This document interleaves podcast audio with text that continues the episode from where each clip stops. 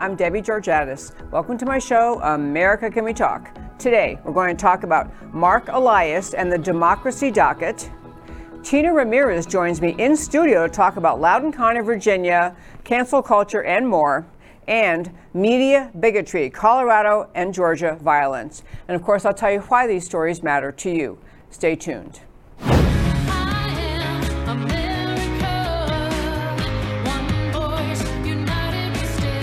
Debbie Georgatos, host of America Can We Talk, is an author, attorney, and political analyst whose mission is to inspire the American political conversation about preserving liberty in the best country on earth. And hello again, and welcome to America Can We Talk and to today's First Five. I'm Debbie Georgatos. You may recognize the name Marc Elias. He's an attorney in Washington, D.C. He's with Perkins Coie, one of the firms deeply, heavily involved in supporting the Hillary Clinton farce uh, involving Trump Russia collusion. But Today, he's in the news, or his organization's in the news, because he is leading the charge to convince the Democrat majority House, a very slim Democrat majority House, the House Committee on Administration, to agree to toss out of the United States Congress Representative Mariannette Miller Meeks, a Republican elected from Iowa's 2nd Congressional District. Election confirmed, Iowa recounted, confirmed the votes, they sent her in. But Marc Elias is up there in Washington defending or arguing that Rita Hart, the Democrat who lost that race by six votes, ought to be placed in, ought to be seated in Congress that the Democrat majority should boot out the woman who won the majority by six votes and put in her place Rita Hart. The reason he says this is justified is that he has magically, after the election is all over, uncovered at least 22 more ballots. And he says counting those 22 ballots will give a slim majority to the Democrat who ran Rita Hart instead of the Republican who's already been sworn in and seated. The irony is kind of breathtaking. This is the Democrat Party. And, and by the way, Speaker Pelosi has announced, well, her comment was it was only six votes by which the Republican won. So it's kind of, you know, only, she only won by six votes anyway. But they're actually seriously entertaining this legal this legal demand requirement that the Democrats seat the person who they now believe won the majority of votes because they're going to count votes after the election's over, after Iowa certified the election, Iowa sent, you know, did all that they have to do, but because somebody later has found more votes, say they, that there is going to be, there's actually not only a uh, right, but an obligation of the Democrats to remove the duly elected Republican and put the Democrat in. The lawyer, Marc Elias, uh, is d- relying on Section 5 of the Constitution, which he reads to empower the House and Senate to overrule vote tallies because each body is defined the Constitution as, quote, judge of the elections, returns, and qualifications of its own members. So he's saying because they've uncovered votes later that the Democrat majority House should throw out the one who's been seated and put in place Rita Hart. I'm going to talk another moment about other things that the Democracy Docket organization is doing, run by Marc Elias, still a Perkins Coie partner. But I, in reading about this, I discovered something I didn't know before, but actually this has happened in the past. Back in, I'm going to tell you, 1968, 1984. 1984, the Democrats also pulled this one time they had votes uncovered after the election was certified, after a member's been seated. The Democrats pulled this um, in the 8th Congressional District of Indiana, saying that there was a, there was a you know, bruising legal battle, bruising campaign, uh, but the, the Republican was seated. And in 1984, the Democrats did the same thing and said, hey, you know, as it turns out, there really were more votes than the Democrat, found the votes late, and they actually succeeded in doing this. Whether or not they get away with this, it is ironic is a good word, hypocritical. We've just finished the campaign season of 2020 in which Donald Trump was making similar arguments. States certified the wrong person. The real vote count would give Trump the victory. But that was not only did the Democrats in the House and Senate reject that argument, they actually talked about trying to remove from the Senate Republican senators who even questioned the idea, who, who floated maybe we ought to let this vote go back to the elector, back to the state. You had state legislatures telling Congress, you know, we actually think we certified the wrong outcome in the presidential election. Send it back to us and let us look at the electoral count again in light of all the fraud that was alleged. And so, even for floating the idea that maybe you should let the state look at the election again, Republican senators were accused, uh, they were actually, there was a, an effort made to remove them from the Senate. House members, Republican House members, also vilified to a great degree for agreeing, for voting on some of those January 6 votes to send some of the outcome of the presidential election back to the state legislature. So somehow, if it's the Republicans who are questioning along with actually the states involved questioning the outcome of an election, that is just practically treason, grounds for removal, certainly grounds to be vilified and, and uh, attacked by the left. But now you have an actual seated member of the House who is going to be potentially removed by the uh, very slim Democrat majority. Marc Elias's group also, this democracy. In fact, we're going to have a guest. I think she's coming in town next week, and she is. have her come and talk about it.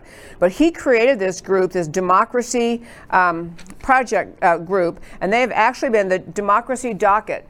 They were active in the 2020 elections. Marc Elias's group, uh, flying around the country and filing lawsuits, over 200 lawsuits just last year, filed by this group in mostly Republican majority states challenging election integrity provisions, challenging things like whether or not mail in ballots had to be mailed in by a certain date, challenging the legality of standing state law. Arguing that somehow is unconstitutional, unfair, some other problem, they have been on the warpath to destroy election integrity. And of those 200 plus lawsuits his group filed, in most cases, he was successful. I'm not going to say I cannot believe it's because he had the better legal argument. I'm going to think it's because he had the better judges, the judges on his side. But this guy, this democracy docket guy, he's only begun to fight. Marc Elias is not just saying that now in this one special case he's going to bring this, this argument before the House Committee on, on Administration. He's actually saying and actually giving notice ahead of time that the Democrat majority is going to use the power they believe they have under the Constitution to challenge other election outcomes, challenge other times Republicans are seated when the Democrats believe the Democrats should be seated. And he said he's going to be making those claims based on arguments of what he perceives as or is characterizing as voter suppression, gerrymandering, other reasons he's going to claim the election wasn't fair.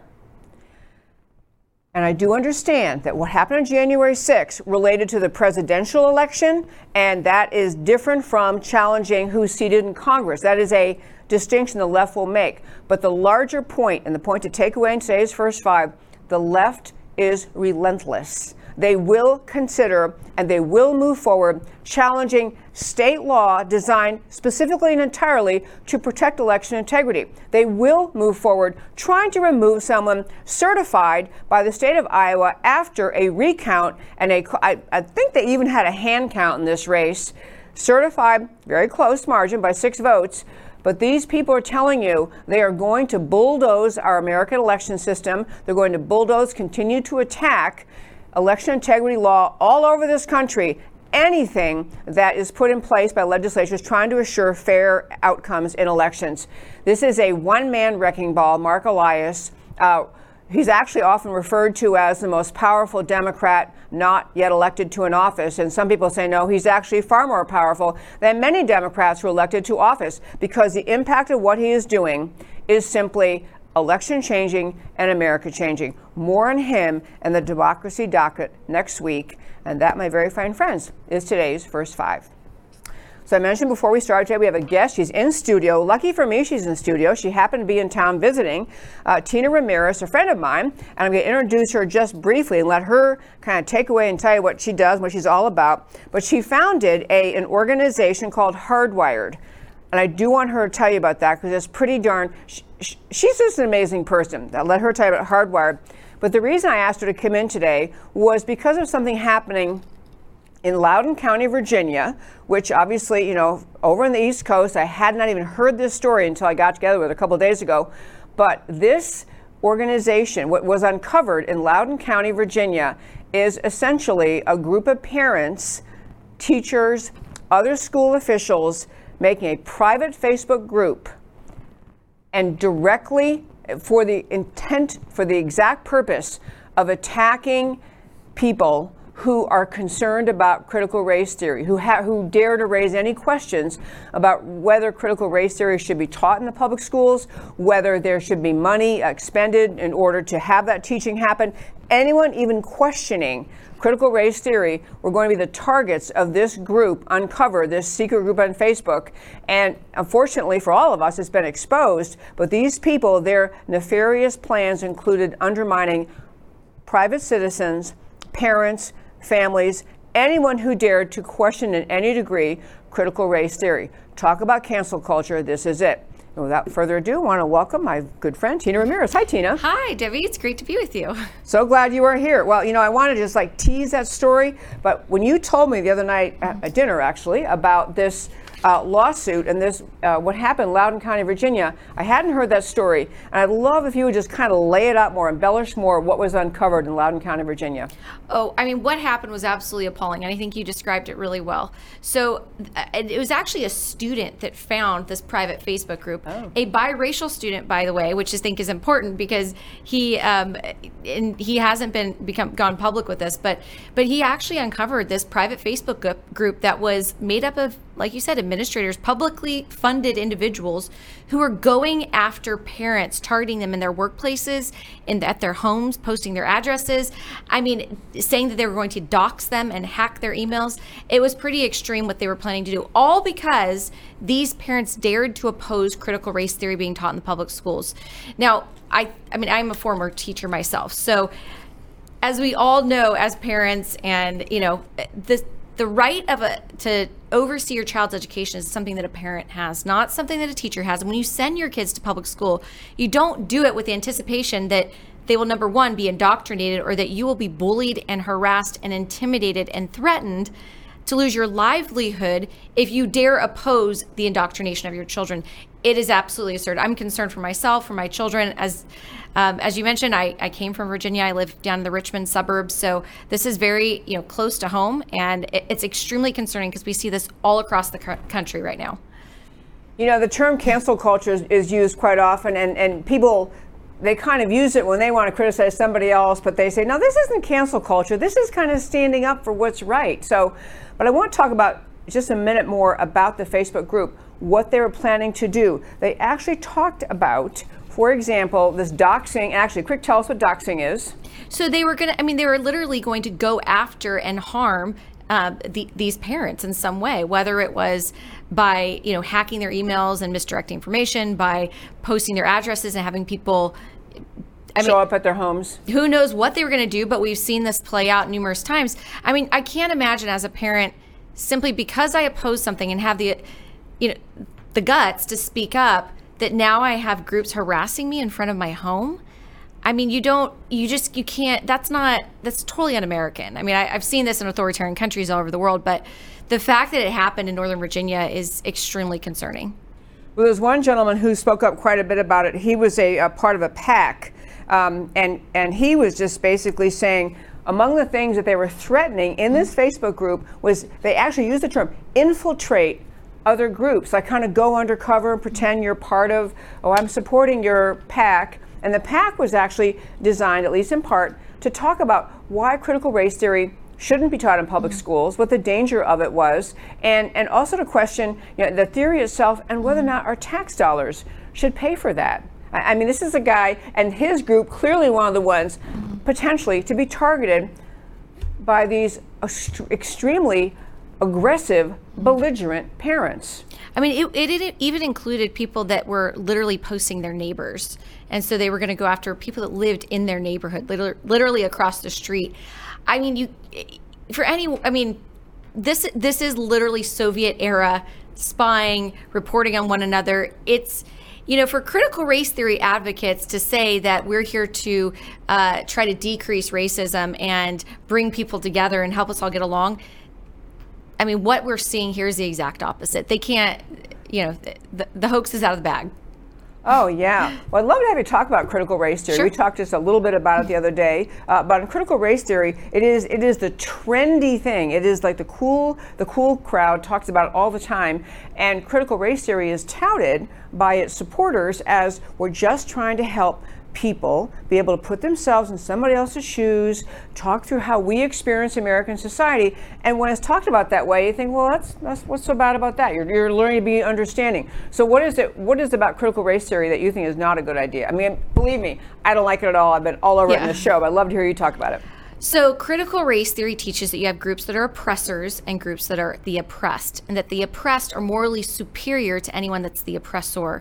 And they essentially define these categories based on um, your race or some other external characteristics. So, however they define the oppressor, then everyone associated with that group is essentially an oppressor. So, white male, bad, oppressor, colonialist, and they kind of lump everyone in that category. And then in a classroom, what's happening is that they literally um, take students that happen to be white, and it's not about empathizing and putting themselves in the other's shoes they literally make those children identify as inherently racist by the nature of their of their um, race of their of their skin color so regardless of who they are what they actually believe they automatically force them to identify that way and so what it's done um, and it, it ultimately comes down to the roots of critical race theory which its advocates are very clear in stating it's it's based on marxist theory which Right. has a totally different basis for human value than what its advocates would like us to believe. I mean, Marxist theory is that your value doesn't come from your inherent human dignity; it comes from whatever, the- you know, the people really the people in power in a Marxist society say it is, which is They assign to you. right. And so, human rights, which I've been teaching for the last twenty years, the Constitution, which I've been teaching for the last constitution for the last twenty years as a former school teacher, these teach inalienable rights. Inherent human dignity and value, that your value doesn't come from some external quality, the fact that you're a human being, you have value. And yes, we should make people empathetic of the inherent human value of one another, but you don't do that when you're forcing kids in a school classroom to somehow identify as an oppressor by nature of an external characteristic. It's it's insane. I mean, my daughter happens to be biracial, so I'm Hispanic and Caucasian. Her father was from Africa. So imagine my daughter in a classroom where she's forced to say, "My father was um, part of an oppressed group because of the color of his skin. My mom, because of the color of her skin, is an oppressor, even though my father abandoned me. My mother has been teaching human rights for the last 20 years and taking care of me. I'm half white and half black. The confusion that puts in a child, plus making them hate part of themselves, and then other kids in the classroom that have to do this, it's it's it's extremely confusing. It's dividing families, it's dividing communities. I mean, as what happened in Loudoun is a perfect example of. I mean, it is dividing communities. It's not, as they would purport, actually bringing people together. Uh, One of the many things I think I mentioned to you, uh, we had a gentleman visit on the show last week or two weeks ago, Kendall Qualls, and he was talking. And actually, another story I was telling a friend of ours who's uh, been active in speaking on this issue, a, a black uh, adult guy who's just very successful. He's been talking about this. The idea that critical race theory, what it really does is it's whatever they claim it's supposed to do, mm-hmm. it divides. It mm-hmm. divides. It divides people into thinking, as you're describing. If you're the white student, you're told, well, you are an oppressor mm-hmm. because of your skin color, despite that no one on the whole planet Earth ever shows their skin color. But that's who you are inherently. And then the other groups, whatever groups are in the room, are the oppressed. And you started off your ability to connect or ability to relate and understand each other from these from these very divisive and um, irreconcilable kind of, of um, assignments to you. And then I always get to how do you ever go forward? How do you ever get to unity or understanding when you start from that place? Well, you don't. You create tribalism, which is essentially what they're doing. They're dividing individuals based on these external perceived qualities or whatever they want to impute on you, and it, and it's divisive. I mean, it. I don't. I've never seen anywhere in the world where teaching one group that you're morally superior as an oppressed group to another is going to somehow create goodwill amongst the Yeah. majority population to then to yeah. then want to you know uplift the status of the minority that's being oppressed or the vulnerable group it's it's just i mean it's insane to think that that works i mean i've seen this firsthand so i've i work in iraq uh, through my organization hardwired um, and hardwired is all about people are inherently made with a freedom of conscience freedom to believe what they want and that's you know we believe what's how you're hardwired um, and so we work in northern iraq with teachers across the north that live in areas that were controlled by ISIS. When ISIS came in, the Islamic State of Iraq and Syria, they brainwashed over 600,000 children to be terrorists, to think and believe just like them. Sound familiar? So these children were brainwashed of no fault of their own, and they are the next iteration of ISIS unless they're taught otherwise. So my organization's gone in. We have an agreement with the government to actually retrain all the teachers in the area and the children. And what we've shown over the last five years in doing this, um, you know, since ISIS came in and working the refugee camps and now as people have gone back into Mosul and the Nineveh Plains, is that children that are taught inherent human rights and human dignity, uh, inalienable rights, the equality and dignity of people based on an internal humanity, not some external characteristic, that that teaches them to overcome their fears of one another, their hatred, their bias, their maybe misconceptions, and it allows them to begin to work together towards uh, a space where they can all have very different opinions or beliefs, but coexist and not kill each other. And so, if you want to overcome violence and significant conflict, like we've seen in Iraq, which is probably the worst iteration of it, the best example is not to use hate to teach more hate and division. It's actually to t- use human dignity, inalienable rights, to teach mm. children how to overcome those fears and learn how to live together. So I've seen what works. Con- like critical race theory isn't it. Okay, I want to do one more thing on critical race theory, then I want to get to talk more about hardwired. Okay. So, don't you think as parents, I mean, this is an obvious question, but don't you think as parents, parents should be should have input at the schools, should be able to object to things like critical race theory, because what's really happening in schools mm-hmm. is your value system you're trying to impart to your children mm-hmm. at home is being undermined by the schools. And so it seems to me across the country, I would love to see more parents speak up and say, no to any of this being taught in our schools. I mean, isn't that the way to go? Oh, absolutely. And I, I mean, I think that this example is that instead of just talking about what happened in Loudoun County, let's stand with those parents that were getting ostracized and attacked. Let's actually speak up. Go to your schools. I can't tell you how many times I've been hearing over the last year from from parents within my district in Virginia, um, in in the two different counties where I live, in the suburbs of Richmond. That I mean, I've seen emails from principals that are saying we want to be more inclusive, and so we've been looking at our inclusion and equity programs over the last year in light of Black Lives Matter and everything that happened um, the, the, the riots last year, and we've decided that here are a couple of articles you should read. So they sent them, and I've seen this in like literally a high school around the corner from me, articles that were written through the Southern Poverty Law Center's teaching tolerance programs that literally cite the importance of teaching Marxist theory. Now, Marxist theory undermines human dignity, undermines any basis for actually helping people get along. It's inherently racist and intolerant. But they are teaching this in the schools. And so parents need to, number one, be aware of what's being taught. Number two, if you see something like that, go to your schools, or if you don't see it, go to your schools and make sure it's not being taught. Find out where it is, because here's the thing I would say nine times out of 10, none of this has anything to do with the state standards in your schools for what should be taught. Um, I've looked in the Virginia state standards. I have not seen anything that says Marxist theory should be taught. So I think number one, parents need to be advocates, need to need to really say, well, this is inconsistent with state standards. It's inconsistent with my values. It should not be taught. And then they need to provide alternatives. And that's really the second thing that needs to happen. Yeah, providing alternatives, and actually, just going back to very basics. I know one of the things that, as President Trump left, one of the final um, kind of things he was pushing uh, was he was using the expression patriotic education. But I believe, or how I would interpret that, is America's founding ideas, mm-hmm. equality, the idea of the Declaration of Independence, rights from God because you were born, each individual inherent value, worth, right to live your life, mm-hmm. life, liberty, pursuit of happiness. Those basic things, they counter what Marxism teaches. And I love that you're pointing out that critical race theory is rooted in Marxism because I think that there, there are some groups that get drawn in by it because they think all it's really pushing is helping understand each other better, and it's not what it's pushing, and it's dividing our society very, very intentionally, really bad. Yeah. Okay, I'm going to turn to your group. So you formed a group called Hardwired. You've already been alluding to it a little bit, mm-hmm. but tell us what the group is, and then I wanted to have you tell our listeners all the places you've worked because okay. you're an amazing, you're like a force of nature. But first, tell what Hardwired is. Okay, so Hardwired is an organization I began eight years ago, um, really to create cultures of respect for religious freedom around the world. In America, we often can take for granted that we have this freedom, and obviously, right now with these ideas of critical race theory. It's coming to the head where we realize our freedom of conscience is really at stake in so many ways in the cancel culture.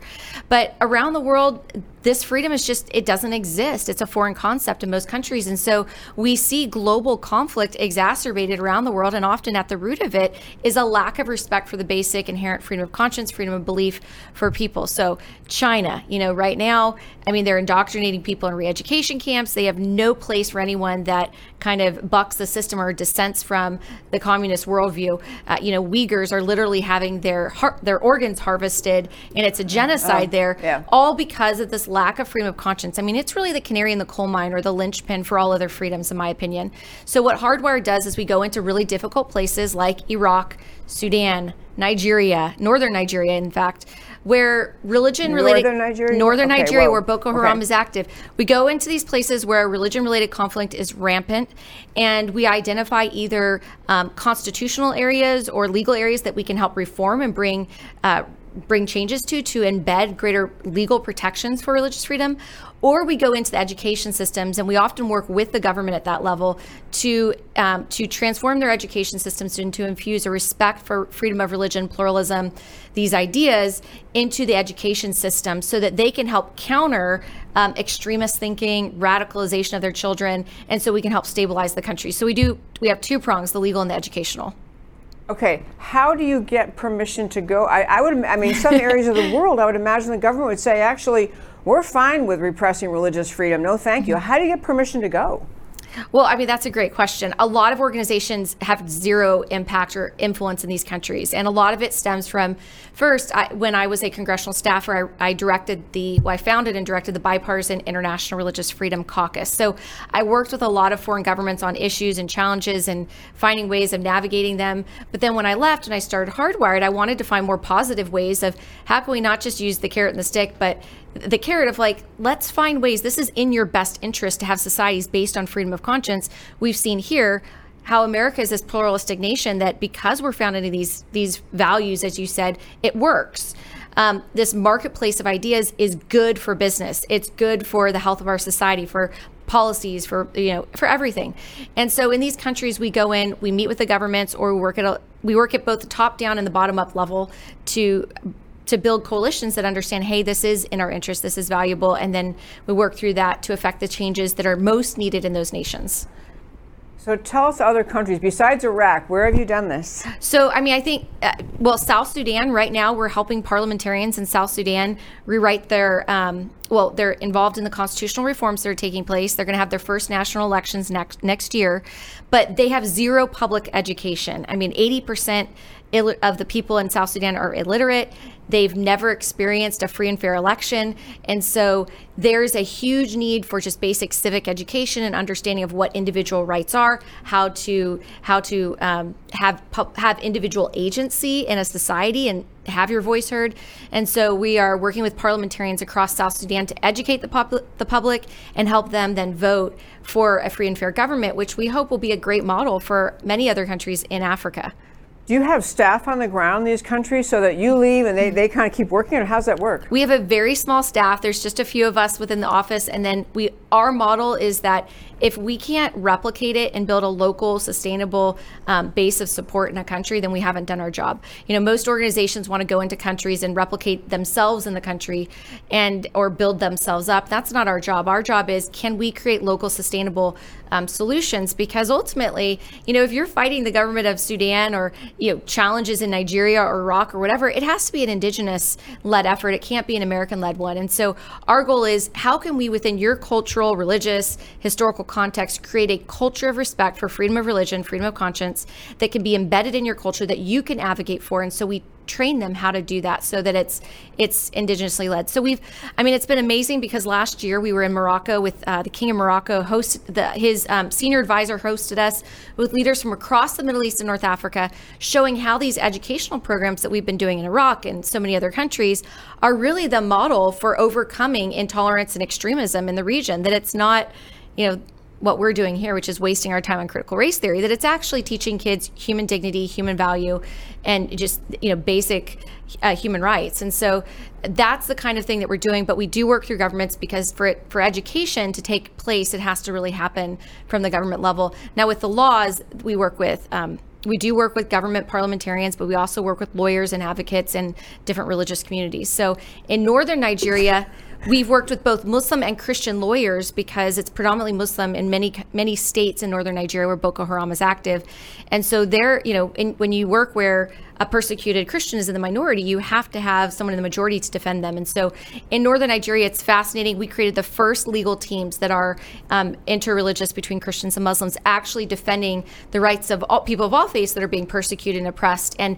really beginning to turn the tide against this uh, just intolerant, vicious cycle of hate that was taking place in northern Nigeria.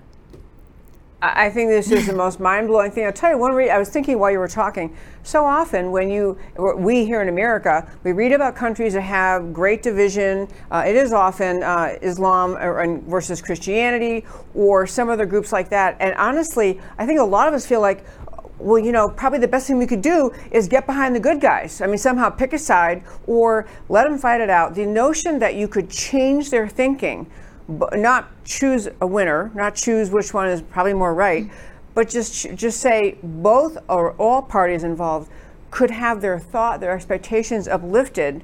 I, I mean, it is the most I don't know what word, word to use. Healing, uh, uh, uplifting. It's a beautiful thing. It's if you, hopeful. If you can actually do this. Yeah. So, I mean, just as an example, in in Iraq, critical race theory would teach that one group, as the oppressed, is is is morally superior to the the oppressor, right? So, through their logic, if when we were in Iraq, we taught that ISIS bad, all Muslims bad, Yazidi Christians good, yeah, you- morally superior. I'm sorry, but the Yazidis and Christians are literally on the brink of extinction.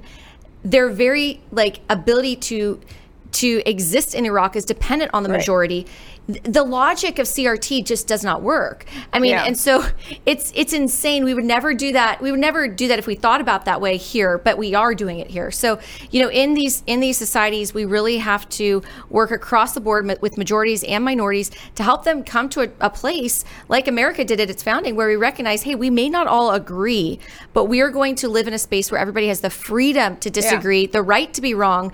Uh, you know, we're not going to tell you what to think, but how to think. Like th- these are basic principles of any free society.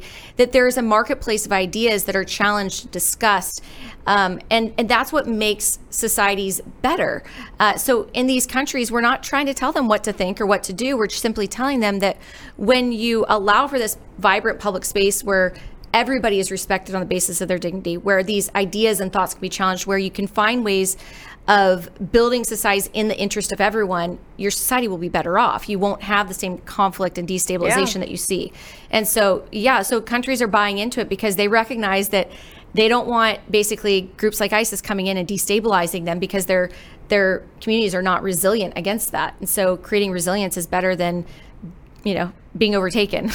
so your organization again, I want to actually ask uh, you to share with our listeners your website, and mm-hmm. is it, do you run entirely off of donations, or is this government funded? How do you do this? No, it's not government funded at all. So it's all through donations and grants and um, eh, yeah, and collaborations. But but it's hardwiredglobal.org, and uh, so you can go on the website and find out more information there. I think one important resource that your listeners may be interested in is that last year we we developed a whole series of children's books on religious freedom that we've published. And so three of them are on the website, two more in the process of being published. But these were based on lessons that were written by teachers around the Middle East that we worked with and then turned into stories. And they're really beautiful. They're, you know, from all over the world. And so they portray these really interesting perspectives of religious freedom, but that resonate with a lot of Americans in our history. And I think they'll really value them. And so, you know, going back full circle, when you're trying to challenge critical race theory, find the books and take them to your school and say, if you, you know, this has never worked, Marxist theory. It's actually led to more human suffering.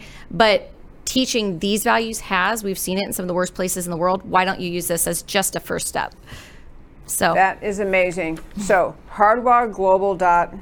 Dot .org. So dot .org. Yeah. I do urge everyone, please go to those websites. Check out her website. Check out what she does.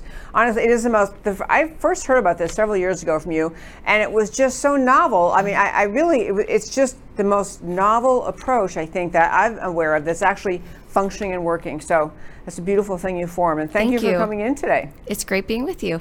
Great. So glad you could be here, folks. So that was Tina Ramirez, and I really urge you to read her website, understand what she does. It's novel and, and very, very, I don't know. Like I keep thinking the word healing, uplifting. It is moving, it's making progress for the world. Okay, one last topic for today I want to hit. I call this media bigotry, Colorado and Georgia violence. Everyone's been following, of course, the very, very sad, unfortunate incidents that occurred in America recently uh, one in Atlanta, Georgia, and one in Boulder, Colorado.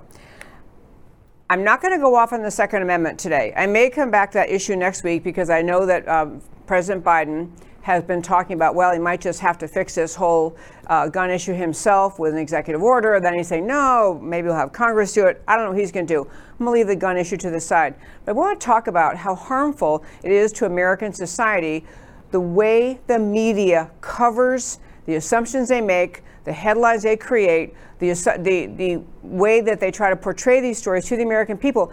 And it ultimately is so not just dishonest, it is dishonest, but it's deeply divisive and harmful to our society.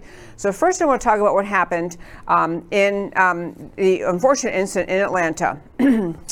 and in Atlanta, you likely know, there was a man who had apparently severe mental problems, um, who got involved in a, um, a, shooting. He engaged in a shooting, which uh, he went to two different uh, massage parlors, and in those massage parlors, he um, had um, gone there many times. He went back with a gun and he ended up killing people. He killed, I believe, a total of eight people, six of them being Asian Americans. These were Asian owned massage parlors. And so right away, the, the media story was that this guy had was anti-Asian. He had bias against Asian Americans, and that's why he did it. And so there was a, you know, an instant uh, kind of a cottage industry sprung up overnight. Oh my gosh, we have all of this horrible um, anti-American, uh, anti-Asian uh, bigotry, and it's finally showing its ugly head. And I want to just tell you a couple of facts about this. First of all, I am sorry for every person who loses their life in any such horrible incident. I'm sorry for the victims. I'm sorry for their families. I don't want things like this to ever happen. I am not. Uh, I am not unmindful of how painful this is for everyone involved. But our reaction as a society, the reaction of media, is extremely harmful and more divisive and, and just flat out wrong. So I want to just mention, starting with the uh, situation in um, Atlanta, that the this guy who was arrested had been under treatment because he was a sex addict. And he blamed, in his confused head, he blamed these massage parlors for either causing or in some way fomenting his sex addiction. So he's off base. He's, he's not a healthy thinker, put it that way. So he's blaming these people, these uh, businesses, because of his own problem. And he did commit this violence. It was horrible. Glad he's arrested. Glad he's going to be prosecuted. But nothing in the case actually suggests he did this because the victims happened to be Asian. There's, no, there's nothing in the record, nothing when you go talk to the family, nothing when he was interviewed, nothing that people are aware of in his social media postings, nothing that suggests he committed this crime because the people, the victims, were Asian. But the headline for many in media, they cannot resist making it racial and ultimately making it anti American, trying to depict the American society as deeply, horribly racist, deeply divided along the lines of race, filled with people who act out of racial animus, eh, you know, all the time, that we're barely surviving day to day because of the level of racial animus. And it's just not true. It's not true in this case, and there should be more pushback against the media for the way this incident was characterized. I'll tell you, and, and even the whole argument that there is this alleged uh, you know, rampage of or, or great upticking of violence against Asian Americans is also untrue. And I want to just share some facts with you. You saw, for example, you may have seen the New York Times headline uh, that was something really egregious. Oh, no, the Washington Post headline Anti Asian hate crimes have spiked 150 percent since the pandemic. Well, I mean, when you say percent, that sounds like, oh my gosh, 150%.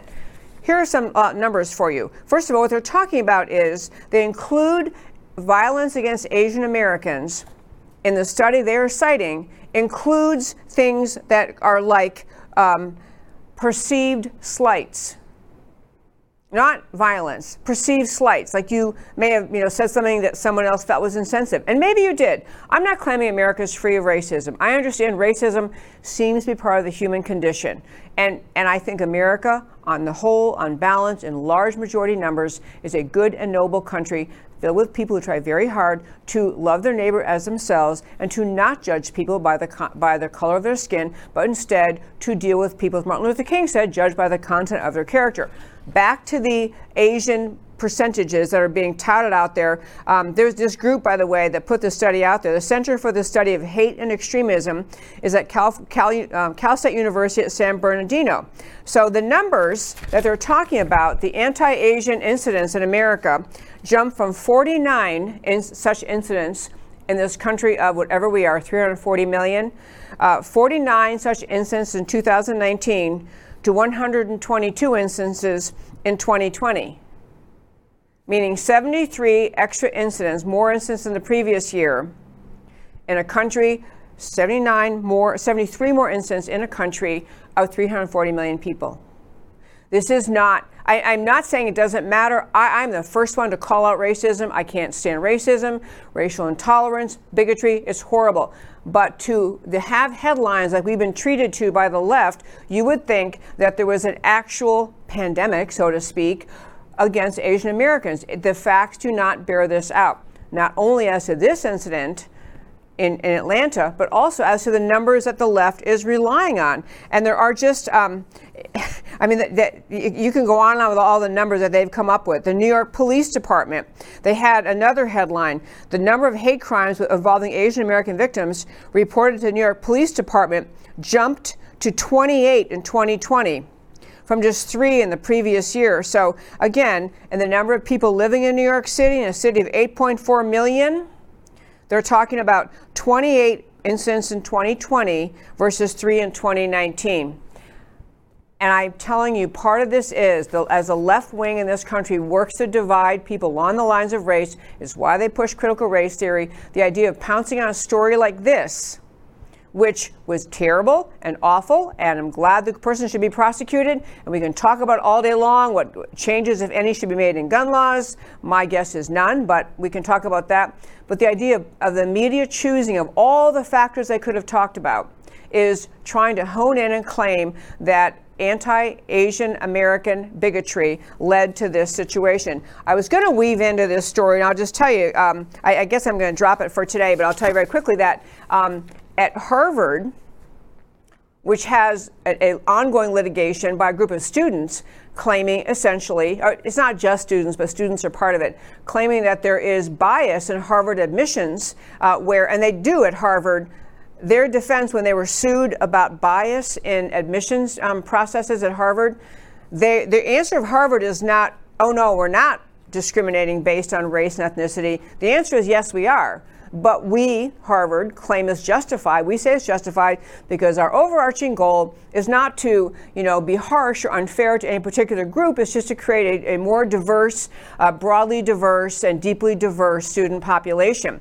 So that case is actually about to go to the Supreme Court, or it's actually, uh, they made the application for cert, and so now we'll find out if the Supreme Court is going to take this case. Lower courts sided with Harvard, said, yeah, you can go ahead, and it's, it's, as I say, they will acknowledge that there is discrimination based on um, or the impact of their policy means that fewer Asians who are far more qualified than others who are accepted, fewer Asians get in, and it's because they are trying to have a more diverse student population there. Case in the lower court, the district court, and the federal appellate court sided with Harvard, say, yeah, it's a good motive. You can go ahead and discriminate. Interestingly, the Biden administration appears to be headed towards siding with Harvard, meaning the left in America is going to side with the entity that's discriminating based on Asian American, uh, discriminating against Asian Americans, but somehow at the same time, anyway, it, it's a big mess. I just really want to say in this case, uh, in this particular case, that it was just a wrong, false narrative from the very beginning about what this guy did. Let's quickly contrast with Colorado. You like, you know, it just recently happened in Colorado, in Boulder City, Colorado. We had a man uh, who had who unfortunately engaged in a very very violent attack in a supermarket called the King Soopers uh, supermarket, ended up killing ten people, nine customers, one police officer, and there was a mountain of media quick coverage because he was also arrested and wasn't killed by the police. The shooter in this case not killed by the police. So instantly, all of left wing America pounced onto Twitter saying, oh, well, if this attacker survived, he must have been white. Must have been white because police don't kill white people. So if the survivor, if this killer survived, he must be white. As it turned out, this shooter in the uh, situation in Colorado, named uh, Ahmed Ali Aliwi Alissa, is a, an, Amer- an immigrant from Syria. He is Muslim. He hates Trump.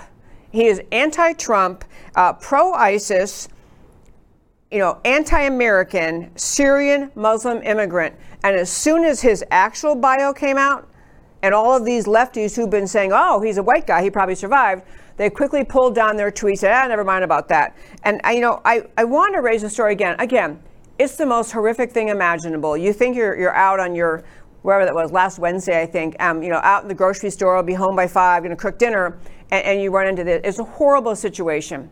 But the media makes it worse in a whole range of respects. Number one, in this case, they were quickly assumed that all sorts of, and I could read you a bunch of tweets. I won't do that because I'll run out of time. But I do want to say the tweets from media figures, left wing figures, quickly pouncing on, assuming the guy was white and assuming he was just a, you know, that uh, they're the alleged the mass the number of mass shooters is supposedly disproportionately white. Another fact i discovered by the way if you actually look at the data is not true. I mean mass shootings are horrible. I hope there's never one again anywhere on the planet earth the rest of my, uh, rest of time. I mean they're horrible things. But actually there's a center that studies that about the the uh, racial composition of people who engage in mass shootings. And the racial composition of mass shooters matches the racial composition of america meaning no, white people are not more likely to engage in mass shootings, uh, proportionally speaking. But back to the Colorado situation, the instantaneous pouncing. In fact, Ilhan Omar, our famous uh, member of Congress in Minnesota, quickly attacked in Minnesota, from Minnesota, this Colorado situation, claiming, oh, I'm sure it was a white guy because they let him go or they, they didn't kill him. And then she had to back off and say, I oh, never mind about that. I really raise these things. I, you know, no one wants these things, obviously, ever to happen in America. Everybody wants to have. Um, wants to have a better, more perfect, more understanding society, not have his instances of horrible, horrible conduct. But the media does not help anything at all by the endless assessment, the instinctive assessment of every issue. It must be racial. Who are we gonna? Who can we blame? Who, which uh, which sort of racial tension can we further? Uh, can we further divide America along racial lines? Can we further create suspicion? Can we further create uh, you know, follow through on narratives. So I, I'll tell you, the media follow in the Atlanta situation. It was a white shooter who was killing Asian victims, and they falsely made an accusation of racism with no evidence because they liked that accusation. They liked it to call it racist. In the Colorado Colorado situation, the media assumed a white person had done it but as soon as it became clear that it was not actually, it was an America, it was an immigrant to America from Syria, uh, a Middle Eastern immigrant who had, uh, who appears to have been motivated by hatred of America and, and hatred um, and following ISIS kind of teaching. Uh, when that angle came up, um, the, the, the, answer of media, in fact, uh, Facebook, quickly pulled down his entire Facebook page as always happens these days, someone already had screen grabs, have all of his postings, which are terribly anti American. But so in the case of Atlanta, they created a motive that didn't exist.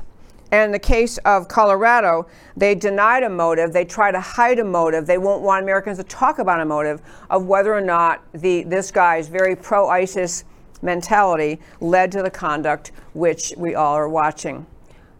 I do this show because I love America. I want America to be free of this ugliness of racism. I want America to be a better and better country. America is, and I want to, I want to fight back against the narratives the left is endlessly creating about America, lies about the goodness of the American people, lies about the assessment of the American people. On balance, in this country, individuals of every race, ethnicity, and national origin are shaped by, in great degree by the ideas of the founding of America, by the notions of the idea of America as founded in the Declaration, the notion that we all have rights from God because we were born, that we are inherit, we have these rights, and the government's job is to protect them. We have the right to live in freedom, including freedom of religion. We have the right to be live our lives, a life, liberty, pursuit of happiness in the way we choose. The whole concept of America's founding actually created the good and noble culture America is. When forces in this country on the left work so hard to silo Americans, to identify them based on their inherent characteristics, which nobody ever chose. You just are what you're born as. But to silo people, then to pit them against each other, whether it's through critical race theory, other assessments, other other uh, narratives and diatribes that get going on, it is deeply harmful to this country. I'm not saying America is perfect. I'm not saying that racism does not exist. Of course, there is racism in this and every other country in the world, and there's racism that resides in the hearts of small percentages of people of every race, skin color, national origin. It's the nature of the human unfortunately, the human condition. But the fact is, America does better and has done better since its very founding in creating a better and more perfect union because we value and respect the idea of the individual, the right of the individual to live in freedom, to live with the rights, the God given rights that they have. And that's what America really is. And we are under, at this era in American history, direct assault from leftists in this country who derive political power by dividing America, by assigning silos to American citizens and telling them this is because of the skin color you were born with, this is who you are and what you are, and that is an ugly denial of the great uniqueness of each individual, an ugly denial of the greatness of America. It is really incumbent on individuals who love this country, love the promises of freedom from our very founding. It's incumbent on you to speak up in your communities, your societies, as we spoke about earlier, the critical race theory, which is an ugly, divisive theory making its way into public schools in America. If we don't root that out, it's going to it's going to manifest itself later in America in a more divided country, more suspicious country, more intolerant country. America does not deserve to put up with this kind of thinking being taught to our children. And as adults, each of us has the obligation to fight back when you hear ugly narratives, lies, fight back against the media that presents false narratives, that works every story into somehow a narrative that fits the left wing view of America the ugly, America the hateful, America the racist. Individual citizens have to fight back. Both stories are horrible, they're awful. We need, we're going to have both both individuals, both shooters involved, prosecuted. But America is harmed by the fact that the media tries so hard to contort truth into fitting the narratives they want. America doesn't deserve the way the media characterizes us, but one way we each can fight back is speaking more truth about America. I close the show every day by telling you why the stories we talked about today matter to you. So we start our day today. Uh, Matt the Wonderful has us. Yeah, Marc Elias and the Democracy Docket. Um, Marc Elias, Perkins Coie Law Firm. Oh, I could even, this guy was heavily involved in the Hillary Clinton Steele dossier. We could talk a whole show about that. Elias Democracy Docket attacks voter ID and other election administration laws that reduce election fraud. He argues they're unconstitutionally restrictive. 200 suits filed prior to the November 2020 elections, largely successful for Elias. Frankly, his team ran circles around his opponents, I'm sad to report.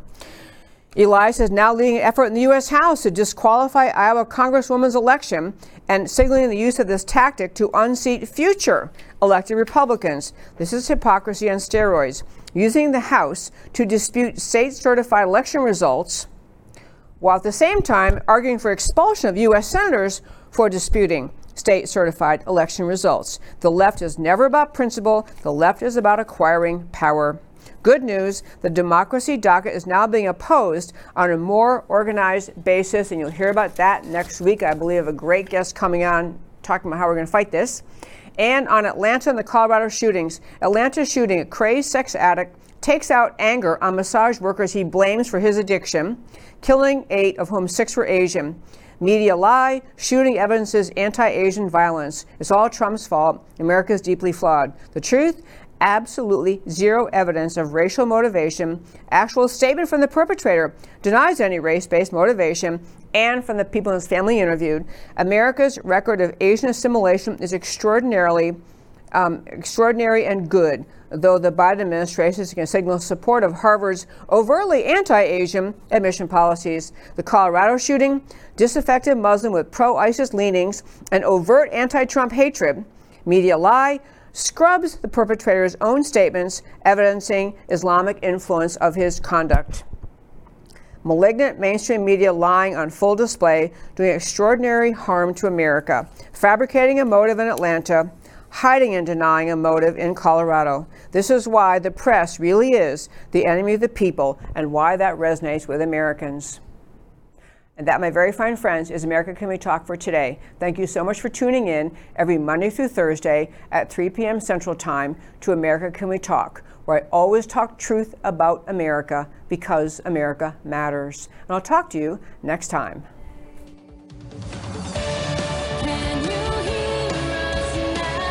America Can We Talk? Truth about America.